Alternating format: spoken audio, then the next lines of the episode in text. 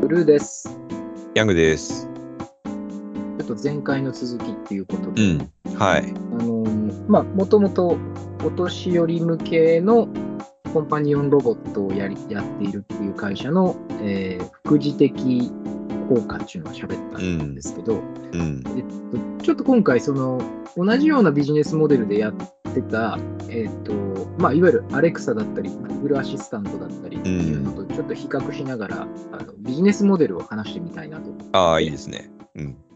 もともとやっぱりあの非常に安い値段でハードをばらまいて自分たちのプラットフォームに載せていくっていうのは、これ結構昔からある仕事の進め方だと思うんですけど、まあ多分うん Google アシスタントも Alexa もちょっと Siri は違う方向行きましたけど、うん。あのいやお金を払ってくれる場所とか、お金を手に入れる場所とサービスを提供するっていうのがずれてるっていうのは結構この10年いっぱいあったじゃないですか。ああ、なるほど。うん、例えば、そのコンパニオンロボットの話で言うと、そのコンパニオンロボットとしての利便性を享受するのはお年寄りなんですけど、お金を払ってるのは子供世代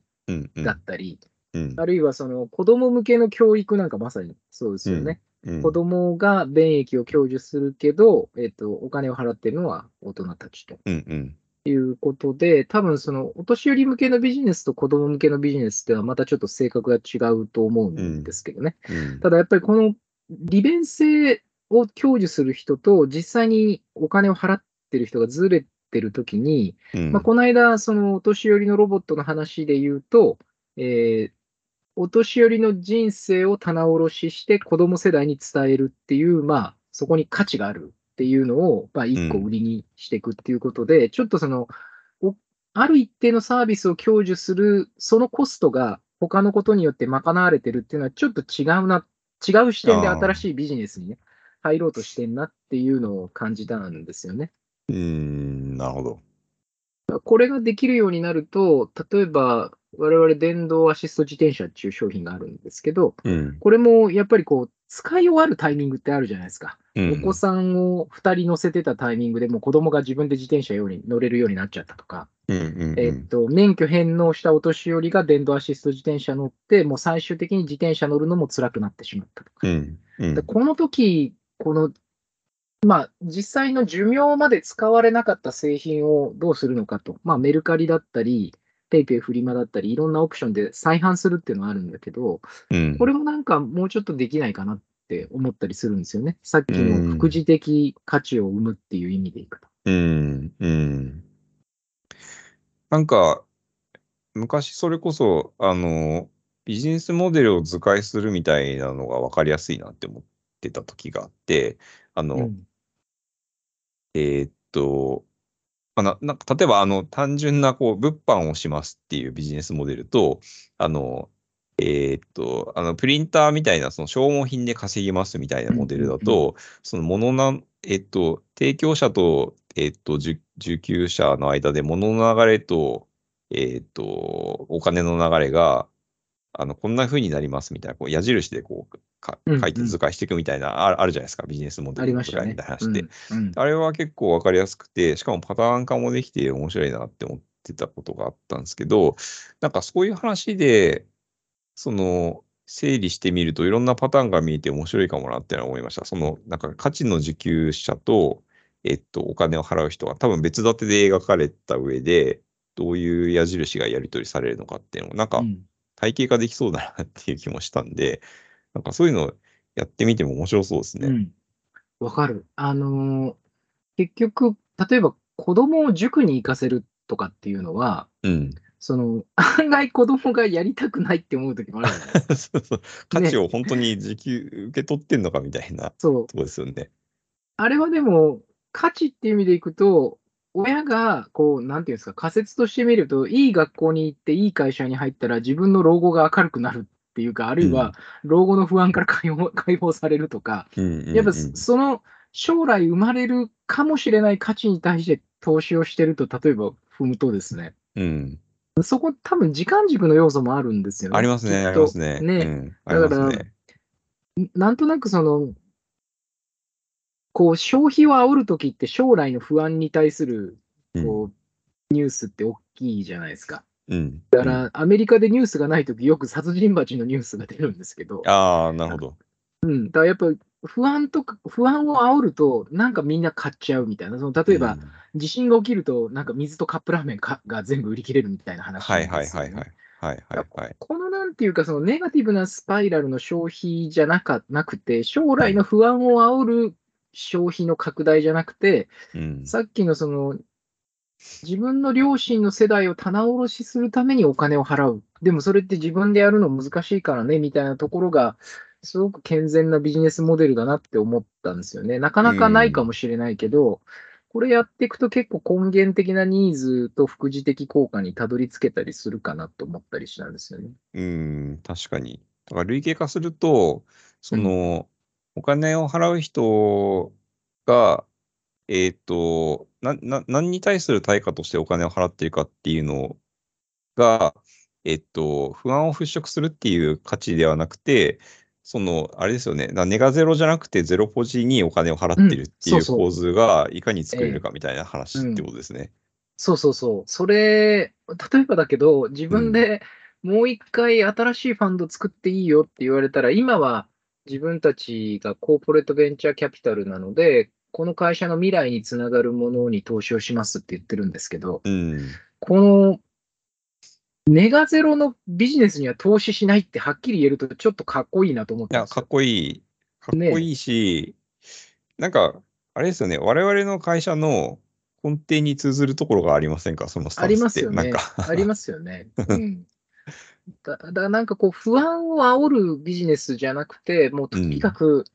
価値を生みに行く会社にだけ投資しますと。うんうんうで、ん。それって多分すごく難しくて、儲からないかもしれないけど、うん、あまたある会社に対して、いや、あなたの会社のビジネスモデルは不安を煽って利益を出すんですよねって、うん。まあそうはっきり言えないかもしれないけど、な なんかやっぱこう、やらないことを決めるってすごい大事だなと最近思っているので、なんかー、そうですね。明確になんかこう、いろんなことを考えたときに、投資のテーマとかってこういろいろ上げていくと何でもできちゃうようなファンドになっちゃうんですけど、このうん、やらないことを決めれるとちょっとかっこいいなと思って、いや、そうっすよね。思うんですよ。いや、うちの会社も基本スタンスとして、まあ、今はいろいろやってますけど、この課題解決型が出自っていうよりかは、なんか別になくてもいいんだけど、あった方がよりいいじゃないですかみたいなことの方が、なんか DNA っていうか、こう、原点な気がするんですよね。なんで、あの、困りごとを解決するために商材作ってますっていうのを、もちろんそういうビジネスドメインも最今はありますけど、もともとの出自としては、なんかあったら楽しいじゃんとか、あ乗ったらうん。ワクワクするから、こういうのもあったら方が人生より豊かになるんじゃないですかみたいな話かなと僕としては思っていて、なんかそういう会社が、えっ、と、営むベンチャーキャピタルなんで、投資対象もそういう会社に絞っていきますみたいなストーリーとか、なんかめっちゃいいなと思いました。いいですよねてて。ううんん。だからやっぱり世の中の流れがね、課題解決型のビジネスモデルを軸にみたいな話に今なってるんですけども、うんうんやっぱり主従あると思っていて、うんそのうん自分たちが得意なやり方をやっていて、結果として課題解決になってる方が、うん。アイデンティティには近いんですよね。そうでもちろん。だからね、今の時代だから、その気持ちいいことだけ追い続けて、うん課題に全く触らないっていうのは、やっぱり企業としての存在を疑われると思うんですけど、うん。うん。うん。その全てが全て課題解決型である必要性はないんじゃないかと思ってうん。いでや、そう思います。うん。それがやっぱりブランドとかレガシーとか言われる過去から持ってるものと未来をつなぐために、やっぱりこの会社の存在意義はこういうところにあったんだっていうのを整理して、行動原理にまで落とし込めると強いブランドストーリーになるんだよなと思ったりはしますね。うん、いや、本当そうですね。うん本当そうなんですよね。で、そうできる素地を当社は持っていると思っているので、うんなんか、うんあの、なんか我々の会社のブランドの話にいつの間にかなっちゃってあれですけど。確かに、そうだね。うん。これでもやっぱりなかなか、ちょっと間違えると、やっぱり今の時代、こう、炎上案件になりかねないっトピックだと思うので、まあ気をつけないといけないとこいっぱいあるんですけど、でも、うん。なんかこう、世の中のトレンドに流されすぎるよりは、ある程度強い自分っていうのを持った方がいい気がするんですよ。これは個人の人生も含めてね。いやー、同感ですね。うん。うん。だから、なかなかこうね、こう、ポッドキャストの場では言えないけど、やっぱうん自分の夢とかあるじゃないですか。うん、で、それに対してどういうふうに自分をね、こう置いていくのかっていう、やっぱりこう、お年寄りから見たときに、まあ、もう要は自分のね、人生がある程度終わっていく中で、どういう生き方をするのかとか、まあ私ももう、あの、自分の年齢から考えると、もう社会人生活もそんなに長くない中で、うん何をするのか、自分の人生どう見るのかみたいなやつの棚卸しもそろそろ始めるってなると、うん。なんかこう、あんまり流されたくないなと最近思ってますようん、うね。ん、なるほど。なるほど。いや、なんかリアルにある種の終わりが見えるからこそ、なんか本当にこだわりたいことと、そうじゃないことが、なんかリアルに住み分けられるみたいな感覚はあるのかもしれないですね。